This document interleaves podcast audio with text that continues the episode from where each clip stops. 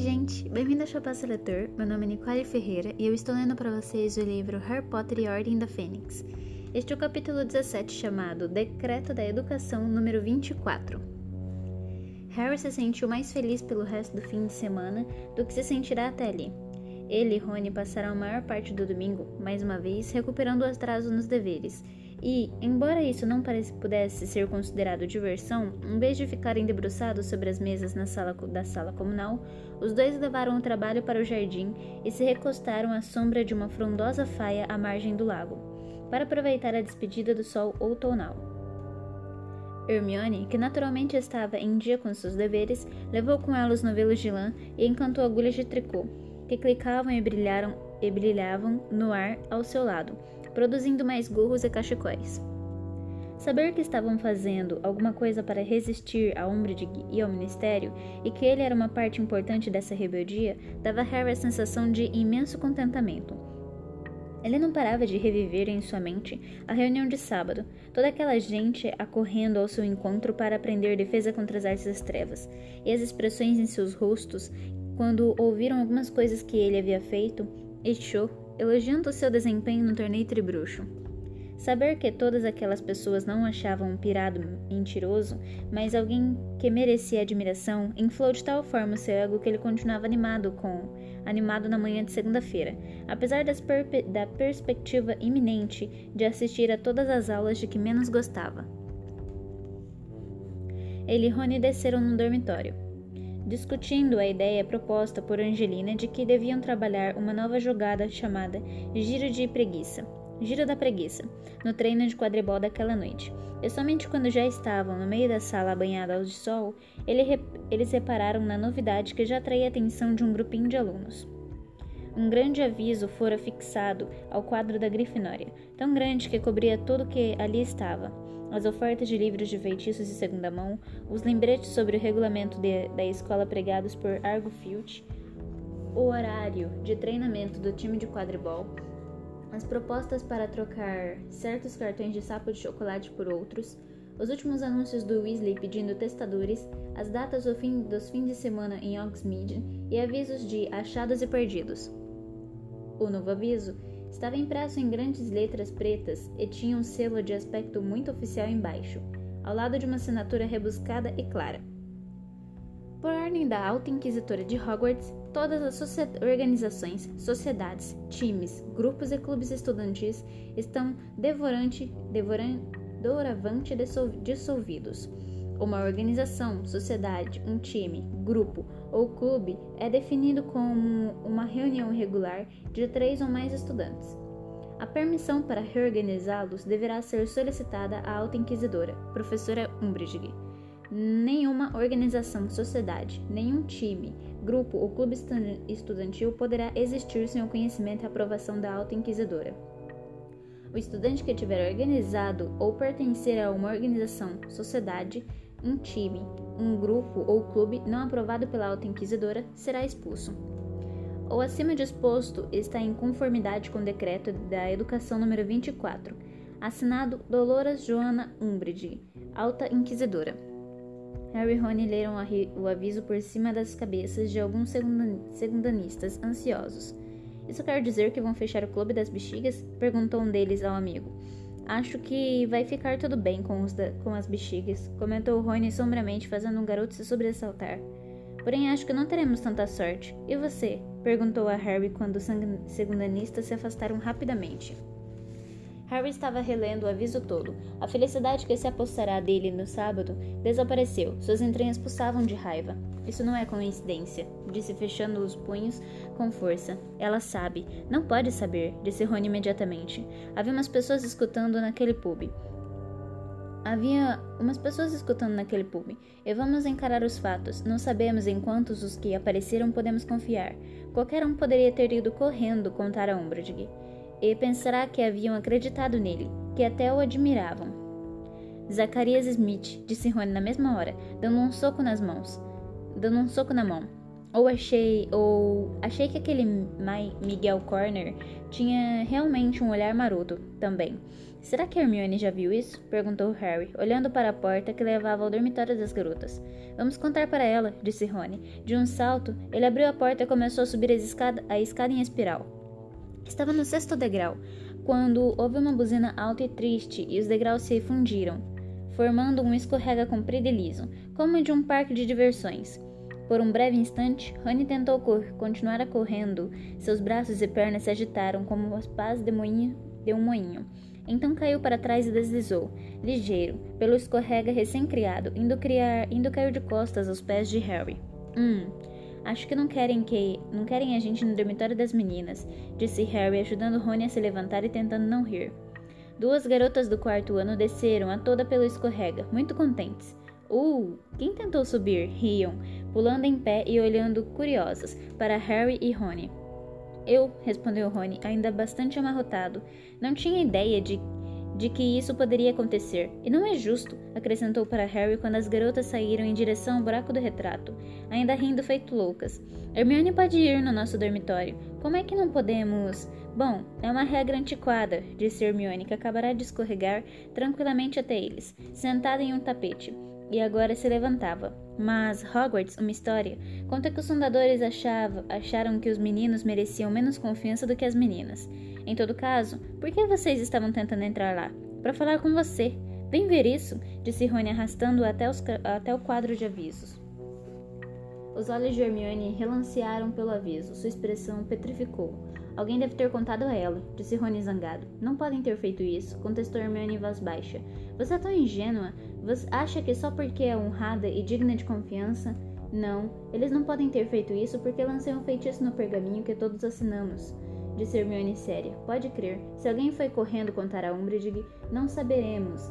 Nós saberemos exatamente quem foi. E a pessoa vai realmente se arrepender. O que é que vai acontecer? Perguntou Rony ansioso.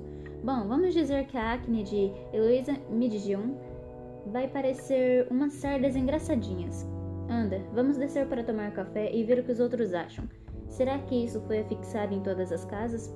Ficou imediatamente óbvio, ao entrarem no salão principal, que o aviso de Umbridge não aparecerá apenas na torre da Grifinória. Havia uma intensa peculiar, uma intensidade peculiar nas conversas, e uma multiplicação das ideias e vindas de alunos correndo às mesas e se consultando sobre o que haviam lido. Harry, Ron e Hermione tinham acabado de se sentar quando Neville, Dino, Fred, George e Gina caíram em cima deles. Vocês viram? Acham que ela sabe? Que vamos fazer? Todos olhavam para Harry. Ele passou os olhos pelo salão para ter certeza de que não havia professores por perto. Claro que vamos continuar do mesmo jeito, confirmou em voz baixa.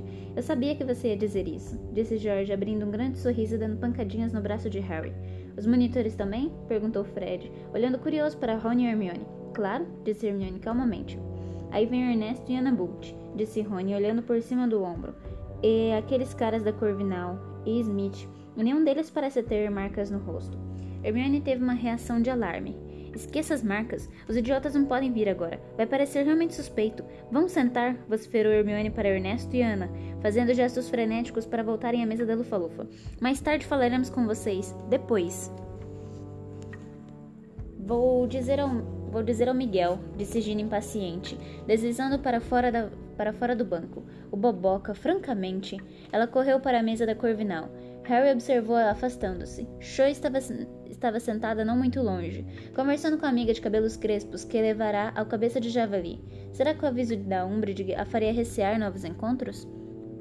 Mas eles só perceberam a amplitude da repercussão do aviso quando estavam saindo do salão principal para a aula de História da Magia. Harry, Rony! Era Angelina que corria em seu encalço, com um ar absolutamente desesperado.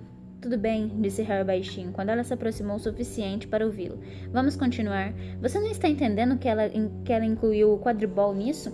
Teremos de procurá-la e pedir permissão para reorganizar a equipe da Grifinória. Que? disse Harry. Nem pensar, disse Rony estarrecido. Vocês leram o aviso. Ela menciona os times também. Então escute aqui, Harry. Estou dizendo isso pela última vez. Por favor, por favor, não perca a cabeça com a Umbridge de novo. Ou ela pode não deixar a gente jogar mais. Ok, ok, concordou Harry, porque Angelina parecia à beira, de, à beira das lágrimas. Não se preocupe, vou me comportar. Aposto como a Umbridge vai estar na história da magia, disse Rony com ferocidade, quando se encaminhavam para a aula de Beans. Ele, ela ainda não nos pensionou. Aposto que vai estar lá. Mas se enganou. O único professor presente quando entraram era Beans, flutuando alguns centímetros acima de sua cadeira, como sempre, preparando-se para continuar sua monótona lenga-lenga sobre a Guerra dos Gigantes.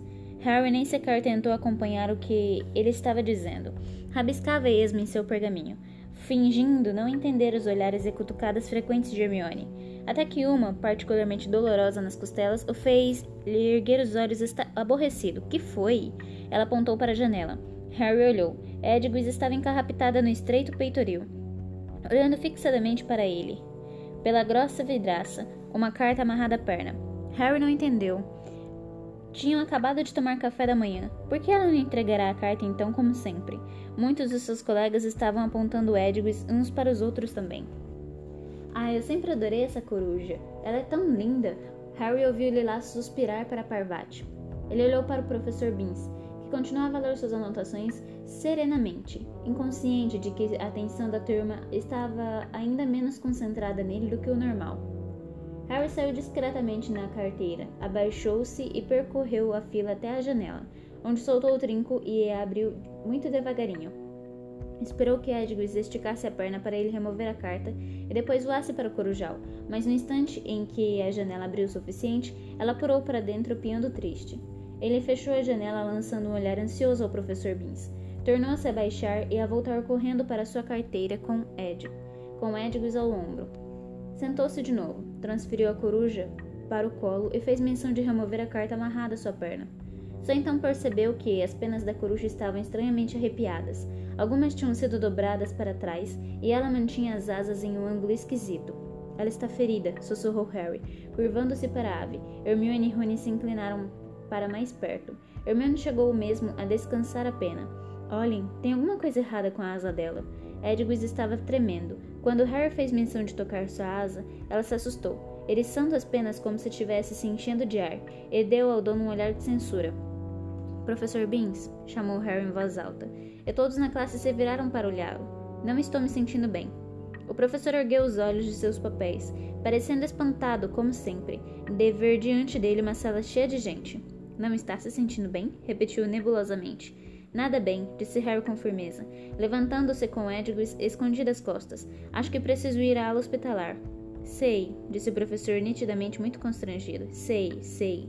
Ala hospitalar. Bem, vá então, Perkins. Uma vez fora da sala, Harry repôs Edgwis no ombro e saiu apressado pelo corredor, somente se detendo para pensar quando a porta de Bean já desaparecerá de vista. A primeira pessoa que ele escolheria para tratar de Edgwis teria sido Hagrid, naturalmente, mas como não fazia ideia de onde andava, a única opção que lhe restava era encontrar a professora Glubplunk e esperar que ela o ajudasse. Ele espiou os terrenos ventosos e nublados da escola pela janela. Não viu sinal da professora próximo à cabana de Hagrid. Se não estava dando aulas, provavelmente estaria na sala dos professores. Ele resolveu descer com Edgwis balançando em seu ombro e piando fraco.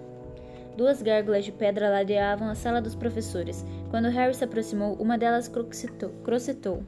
Você devia estar na aula, filhinho. É urgente, disse Harry com rispidez. Oh, urgente é? comentou a segunda gárgula, gárgula numa voz esganiçada. Bom, isso nos põe em nosso lugar, não é? Harry bateu a porta, ouviu passos à porta e se deparou com a professora McGonagall. Você não recebeu mais uma detenção, exclamou ao vê-lo, seus óculos quadrados faiscando assustadoramente. Não, professora, apressou-se a tranquilizando, tranquilizando-la. É, então, por que não está na aula? Pelo jeito é urgente, comentou a segunda gárgula no tom de crítica. Estou procurando a professora Plunk, explicou Harry. A minha coruja está ferida. Coruja ferida foi o que disse?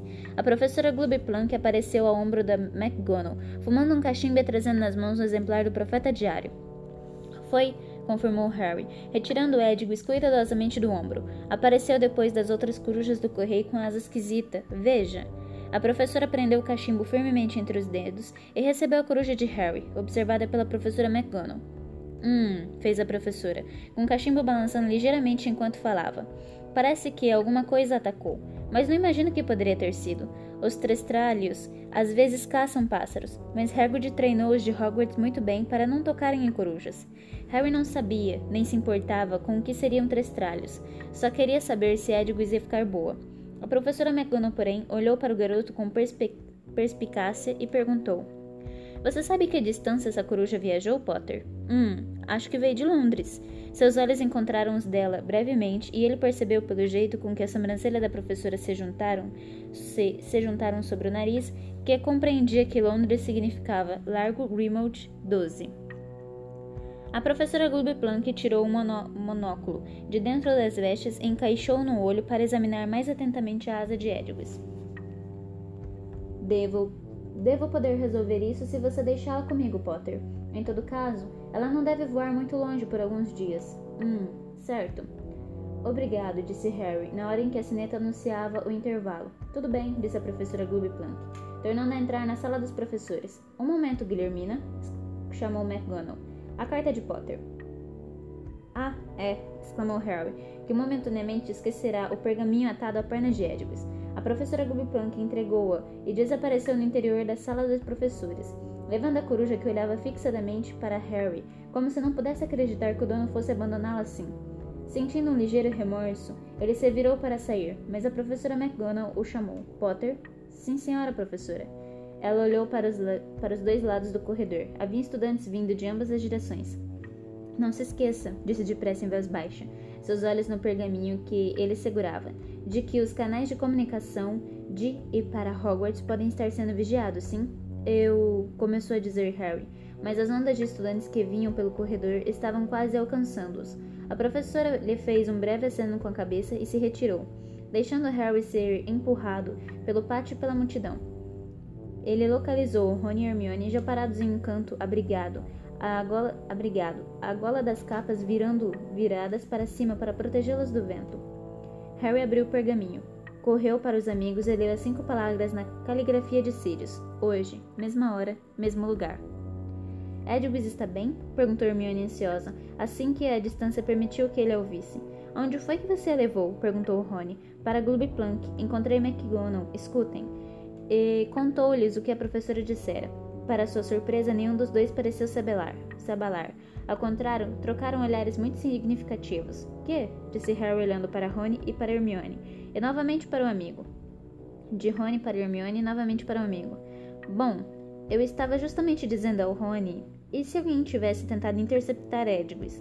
Quero dizer, ela nunca se machucou em um voo antes, não é? Afinal, de quem é a carta? perguntou Rony, tirando o bilhete da mão de Harry. Snuffles, disse Harry baixinho. Mesma hora, mesmo lugar? Ele quer dizer na lareira na sala comunal? É, óbvio, disse Hermione, lendo também o pergaminho, mas manifestou sua apreensão. Só espero que ninguém mais tenha lido isso. Mas ainda estava lacrado e tudo, disse Harry, tentando convencer a si mesmo e a Hermione. Ninguém ia entender o que quer dizer se eu não soubesse que falei com ele antes. Ia? Não sei, disse Hermione nervosa, pendurando a mochila às costas quando a sineta tornou a tocar. Não seria difícil tornar a lacrar um pergaminho usando magia. E se alguém estiver vigiando a rede de flu, mas não vejo como podemos avisá-lo para não vir sem interceptarem o aviso também.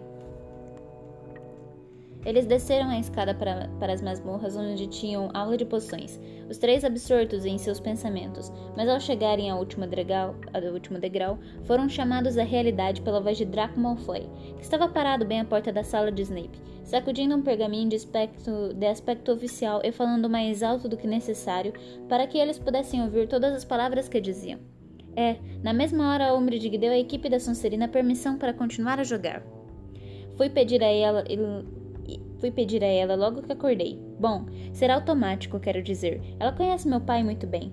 Ela está sempre entrando e saindo do ministério. Ele está sempre entrando e saindo do ministério. Vai ser interessante ver se a Grifinória vai ganhar permissão para continuar a jogar, não acham? Não aceitem provocação. Cochichou Hermione implorando a Harry e Rony, que observavam Malfoy com os rostos tensos e os punhos fechados. É o que ele quer. Quero dizer, continuou Malfoy, alterando um pouco mais a voz e os olhos cinzentos brilhando malevolamente para Harry e Rony. Se é uma questão de influência com o ministério, acho que eles não têm muita chance. Pelo que diz meu pai, há anos que estão procurando uma desculpa para despedir o Arthur Weasley. E quanto a Potter, meu pai disse que é uma, apenas uma questão de tempo. Logo o ministério vai mandar despachá-lo para o hospital Estemungus. Parece que lá tem uma enfermeira especial para gente que teve cérebro fundido por magia. Malfoy fez uma careta grotesca, com a boca aberta e os olhos girando nas órbitas. Grabble e Goyle deram seus habituais grunhidos de riso. Pansy Parkinson guinchou de prazer. Alguma coisa colidiu com força contra o ombro de Harry, empurrando-o para o lado. Uma fração de segundos depois, ele percebeu que Neville, às suas costas, acabara de avançar diretamente contra Malfoy. Neville, não! Harry saltou para frente e agarrou Neville pelas vestes. O garoto lutou freneticamente os punhos sacudindo-o no ar, tentando desesperadamente chegar a Malfoy, que pareceu por um instante extremamente espantado. Me ajude! gritou Harry para Rony, conseguindo passar um braço pelo pescoço de Neville e puxá-lo para trás, afastando-o afastando dos alunos da Sonserina. Grabo e Goyle flexionaram os braços, colocando-se à frente, à frente de Malfoy para brigar. Rony agarrou os braços de Neville e, juntos, ele e Harry conseguiram arrastar o garoto para junto dos alunos da Grifinória. O rosto dele estava escarlate. A pressão que Harry fazia sobre sua garganta deixava-no ininteligível. Solta saltavam palavras estranhas de sua boca. Não, graça, não, mundos. Mostre a ele. A porta da masmorra se abriu. Apareceu Snape. Seus olhos negros correram pelos alunos da Grifinória, até o ponto em que Harry e Rony lutavam com Neville. Brigando? Potter, Weasley, Longbottom? indagou com sua voz fria e desdenhosa. Dez pontos a menos para a Grifinória. Solte Longbottom, Potter, ou receberá uma detenção. Para dentro, todos vocês. Harry largou Neville, que ficou ofegando, de cara amarrada para ele. Tive de segurar você, exclamou Harry apanhando sua mochila. Grabo e Gully iam estradaçar você. Neville não disse nada, apenas agarrou a própria mochila e entrou na masmorra. Em nome de Merlin? perguntou Ron lentamente ao acompanharem Neville. O que foi aquilo? Harry não respondeu nada. Sabia exatamente por que o assunto de pessoas confinadas em Estemungos, vítimas de danos ao cérebro produzidos por magia, perturbava Neville fortemente, mas jurará a Dumbledore que não contaria a ninguém o segredo de Neville. Nem mesmo Neville imaginava que ele soubesse. Harry, Rony e Hermione ocuparam seus lugares habituais no fundo da sala. Tiraram seus pergaminhos, penas e exemplares de mil ervas e fungos mágicos. À sua volta, a turma murmurava sobre o que Neville acabará de fazer, mas quando Snape fechou a porta da masmorra com uma pancada ressonante, todos imediatamente se calaram. Vocês irão notar, disse Snape com uma voz baixa e desdenhosa, que hoje temos uma convidada conosco. Ele indicou com um gesto um canto sombrio da masmorra, e Harry viu a professora Umbridge sentada, com a prancheta sobre os joelhos. Olhou de esguelha para Rony e Hermione, as sobrancelhas erguidas. Snape e Umbridge, os dois professores que mais detestava. Ficava difícil decidir que qual ele queria que vencesse qual. Hoje vamos continuar a nossa solução para fortalecer. Vocês encontrarão suas misturas como as deixaram nas, na última aula. Se forem feitas corretamente, elas deverão ter maturado a contento durante o fim de semana. As instruções, ele assinou com a varinha no quadro, podem começar. A professora Umbridge passou a primeira, a primeira meia hora tomando notas em seu canto. Harry estava muito interessado em ouvi-la questionar Snape, tão interessado que começou a descuidar de sua poluição outra vez. Sangue de salamandra, Harry gemeu Hermione, agarrando seu pu o pulso dele para impedi-lo de adicionar o um ingrediente errado pela terceira vez. E não suco de romã. Certo, disse Harry distraído, pondo o frasco de lado e continuando a observar o canto. Umbridge acabará de se levantar. Ah! exclamou baixinho, quando ela passou entre duas fileiras de carteiras em direção a Snape, que estava curvado para o caldeirão de Dino Thomas. Bom, a turma parece bastante adiantada para o seu nível, disse ela, animada, para as costas de Snape. Embora eu questione se é aconselhável ensinar uma poção como a solução para fortalecer, acho que o Ministério preferi, preferiria que fosse retirada do programa. Snape se endireitou, se endireitou lentamente e se virou para encarar Umbridge. Agora, há quanto tempo você está ensinando em Hogwarts? perguntou ela, com a pena em, em posição sobre a prancheta. 14 anos. A expressão de Snape era indefinível, com os olhos em Snape. Harry acrescentou algumas gotas à sua poção. O líquido sibilou ameaçadoramente e mudou de turquesa para laranja. Você se candidatou primeiro ao cargo de, de, professor contra as artes das trevas, não foi? perguntou a professora, a Snape. Foi, respondeu, ele em voz baixa. Mas não foi aceito? O lábio de Snape se crispou. É óbvio. A professora Umbridge fez uma anotação na prancheta. E você tem se candidatado regularmente àquele cargo desde que foi admitido na escola? Sim, respondeu Snape, quase sem mover os lábios, a voz baixa. Parecia muito irritado. Tem alguma ideia por que Dumbledore tem se recusado consistentemente a nomeá-lo? perguntou Umbridge. Sugiro que pergunte a ele, disse, respondeu Snape aos arrancos, aos arrancos. Ah, perguntarei, disse a professora com um sorriso meigo. Suponho que isso seja re relevante? perguntou Snape, estreitando os olhos negros. Ah, é. É sim. O Ministério quer ter uma compreensão abrangente dos professores. Hum, sua vida pregressa. Ela virou as costas, saiu em direção a Pansy Parkinson e começou a interrogá-la sobre as aulas. Snape olhou para Harry. Seus olhos se encontraram por um segundo. O garoto baixou os olhos depressa para sua poção, que agora congelava ab abominavelmente, soltando um cheiro forte de borracha queimada. queimada. Ou então, sem nota outra vez, Potter, disse Snape maliciosamente, esvaziando o caldeirão de Harry com a cena da varinha. Você vai me fazer um trabalho escrito sobre a composição correta desta poção, indicando como e por que errou, para me entregar na próxima aula, entendeu? Sim, senhor, respondeu Harry furioso. Snape já passara dever de casa para a turma e havia um treino de quadribol à noite. Isso significaria mais umas duas noites sem dormir. Parecia impossível que tivesse acordado aquela manhã se sentindo muito feliz. Só que sentia agora um desejo ardente de ver o fim deste dia. Talvez eu mate a aula de adivinhação, disse deprimido, quando chegaram ao pátio depois do almoço, o vento açoitando a barra das vestes e dos chapéus. Vou fingir que estou doente e fazer o trabalho de Snape na hora da aula. Então não terei de ficar acordado metade da noite. Você não pode matar a aula de adivinhação, disse Hermione severamente. Olhem quem está falando. Você abandonou a adivinhação e detesta Trelawney, disse Rony indignado. Eu não detesto a Trelawney, contestou Hermione com um ar superior. Acho simplesmente que ela é uma professora apavorante e uma charlatona velha das boas. Mas Harry já faltou a história da magia e acho que ele não devia perder mais nenhuma aula hoje. Havia verdade demais no argumento para não escutá-lo. Então, meia hora depois, Harry ocupou seu lugar no ambiente excessivamente perfumado e quente da aula de adivinhação, sentindo-se aborrecido com todos. A professora Trelawney estava mais uma vez distribuindo os exemplares do Oráculo dos Sonhos. Harry achou que seu tempo seria bem mais empregado no ensaio pedido por Snape, por castigo, do que ele sentado, do que sentado ali, tentando encontrar sentido em sonhos inventados. Mas, pelo visto, ele não era a única pessoa em adivinhação que estava de mau humor. A professora Trelawney bateu com o exemplar do oráculo na mesa entre Harry e Rony e se afastou majestosa, os lábios contraídos. Jogou o exemplar seguinte em Simas e Dino e passou de raspão pela cabeça de Simas, e empurrou o último exemplar no peito de Neville com tanta força que ele escorregou do puff. Muito bem, Podem começar, disse a professora alto, a voz aguda e meio histérica. Vocês sabem o que fazer. Ou será que sou uma professora tão subcapacitada que vocês não aprenderam a abrir um livro? A turma olhou para ela perplexa. Depois se entreolhou. Embora Harry soubesse qual era o problema, quando a professora voltou num movimento brusco para as cadeiras de espaldar, alto, os olhos aumentados pela, pelas lentes, cheios de lágrimas de raiva, ela inclinou a cabeça para Rony e murmurou: Acho que ela recebeu o resultado da inspeção. Professora, disse Parvati com a voz abafada. Ela e lá sempre haviam admirado a professora Trelawney. Professora, há algum. algum problema? Problema? Ela exclamou ela com voz pulsante de emoção. Certamente que não. Fui insultada, certamente. Fizeram insinuações contra mim. Acusações infundadas. Mas não, não há nenhum problema. Certamente que não.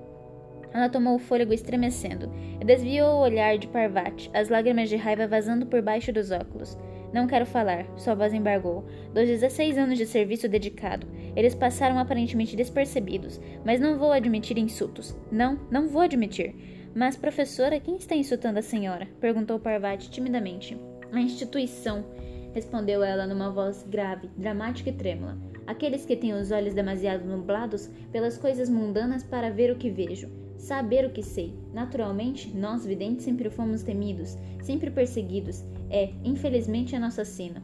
Ela engoliu em seco, enxugou as faces molhadas com a ponta do, com a ponta do chalé. Depois, puxou o lencinho bordado de dentro da manga e assou o nariz com força, fazendo barulho parecido com o de pirraça soprando puns com a boca. Rony deu uma risadinha. Lila lançou-lhe um olhar de censura.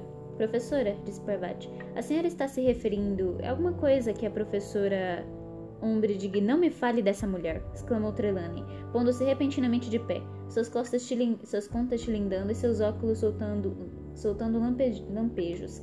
Faça o favor de continuar o seu trabalho.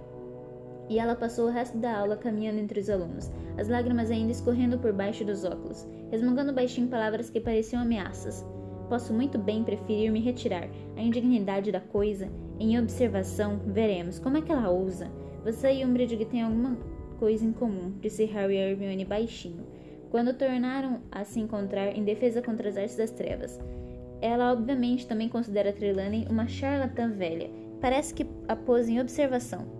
Umbridge entrou na sala nesse instante, usando seu laço de veludo preto e uma expressão de grande satisfação íntima. Boa tarde, turma. Boa tarde, professora Umbridge. Responderam eles sem entusiasmo. Guardem as varinhas, por favor. Mas desta vez não houve nenhuma agitação em resposta. Ninguém dera o trabalho de tirar a varinha da mochila.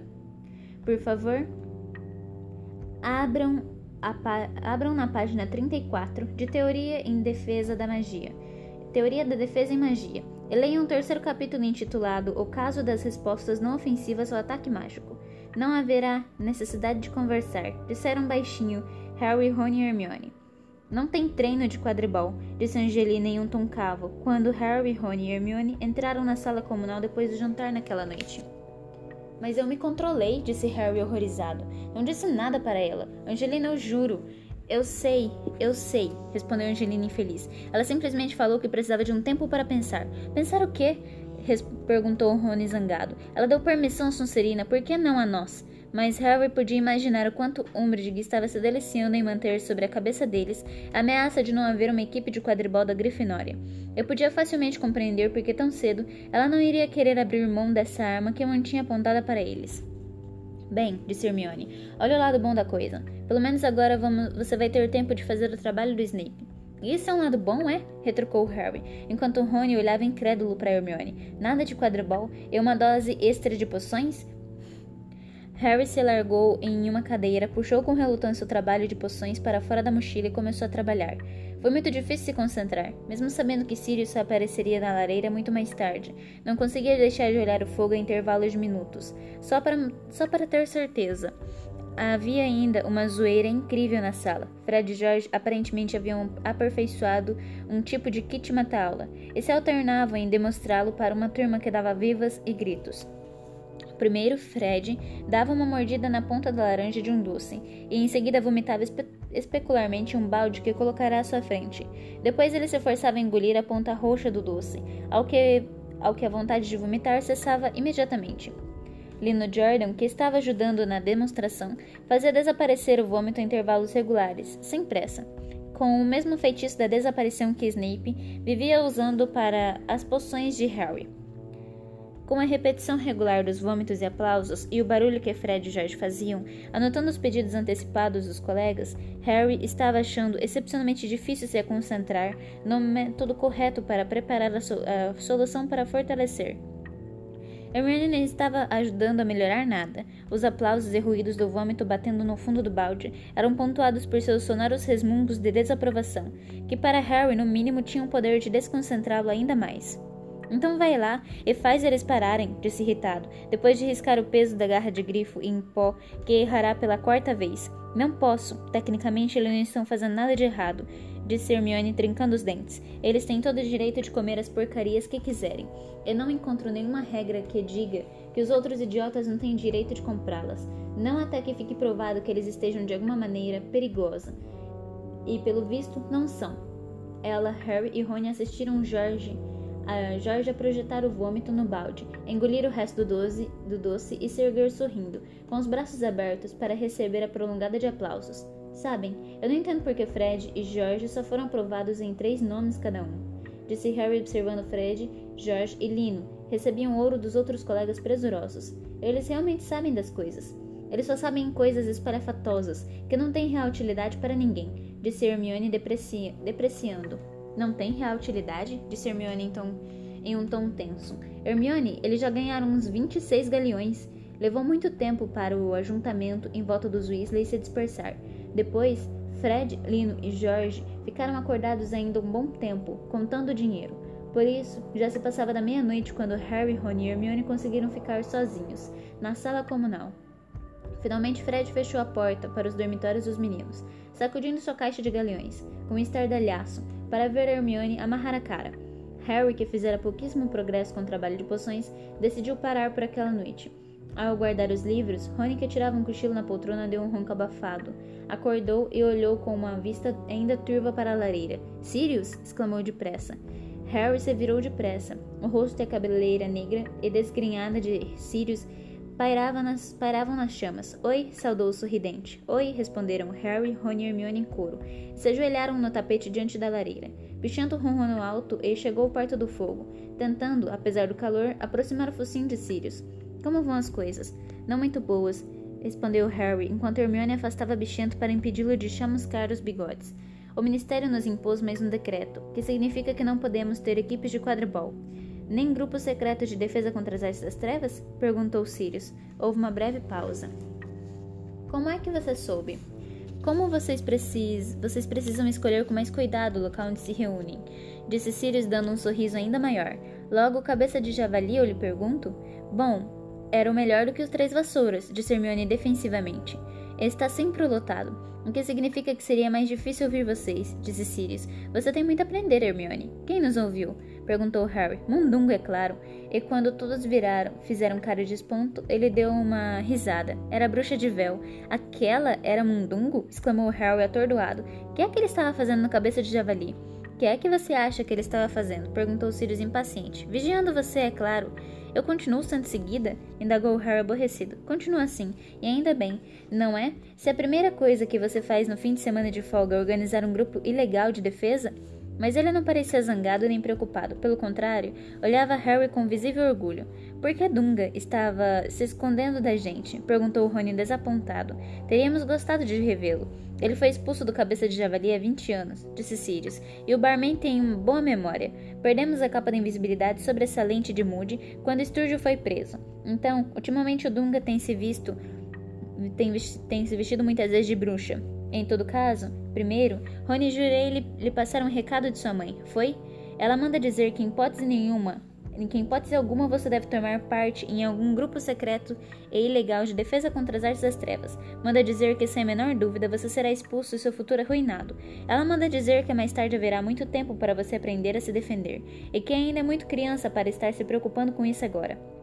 Ela também aconselha. Os olhos de Sirius se voltaram para os outros dois, Harry e Hermione, a não continuarem com o grupo. Embora reconheça que não tem autoridade alguma sobre nenhum dos dois, e simplesmente suplica que se lembrem de que ela quer o bem de ambos. Ela também.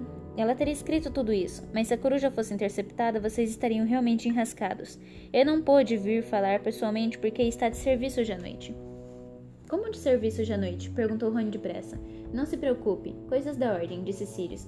Por isso, fiquei sendo mensageiro. Não se esqueça de dizer a ela que transmiti a mensagem completa, porque acho que ela não confia em mim.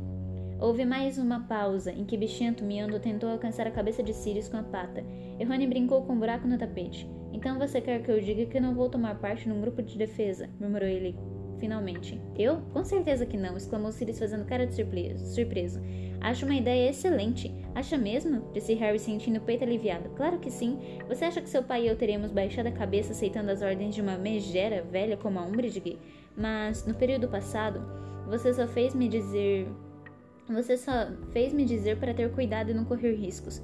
No ano passado, todos os indícios mostravam que alguém dentro de Hogwarts estava tentando matar você, Harry, disse Sirius impaciente. Este ano sabemos que tem alguém de fora de Hogwarts que gostaria de matar todos nós. Por isso, acho que aprender a se defender corretamente é uma excelente ideia. E se formos expulsos? Perguntou Hermione com expressão intrigada. Mas, Hermione, essa história foi toda foi ideia. Essa história toda foi ideia sua, exclamou Harry olhando para a amiga. Eu sei que foi. Eu só queria saber a opinião de Sirius, disse ela sacudindo os ombros. Bom, é melhor ser expulso e capaz de se defender do que se sentar em uma, segura, em uma segurança na escola sem ter ideia de nada. Apoiado, apoiado! exclamaram Harry e Rony entusiasticamente. Então, como é que vocês estão organizando o grupo? Onde vão se encontrar? Bom, isso é um probleminha, disse Harry. Não sei onde vamos poder nos encontrar. Que tal a Casa dos Gritos? sugeriu Harry. Ei, seria ideal! exclamou Rony excitado, mas Hermione manifestou seu ceticismo e os três olharam para ela. A cabeça de Sirius girando nas chamas. Bom, Sirius, é que vocês eram só quatro a entrar na casa, a encontrar na casa dos gritos quando estavam na escola, comentou Hermione. E todos eram capazes de se transformar em animais. E suponho que pudessem se espremer embaixo de uma única capa de invisibilidade se quisessem. Mas nós somos 28 e nenhum é anímago. Por isso, iríamos precisar não de uma capa, mas de um toldo da invisibilidade. Um bom argumento, disse Sirius, parecendo ligeiramente apontado, desapontado.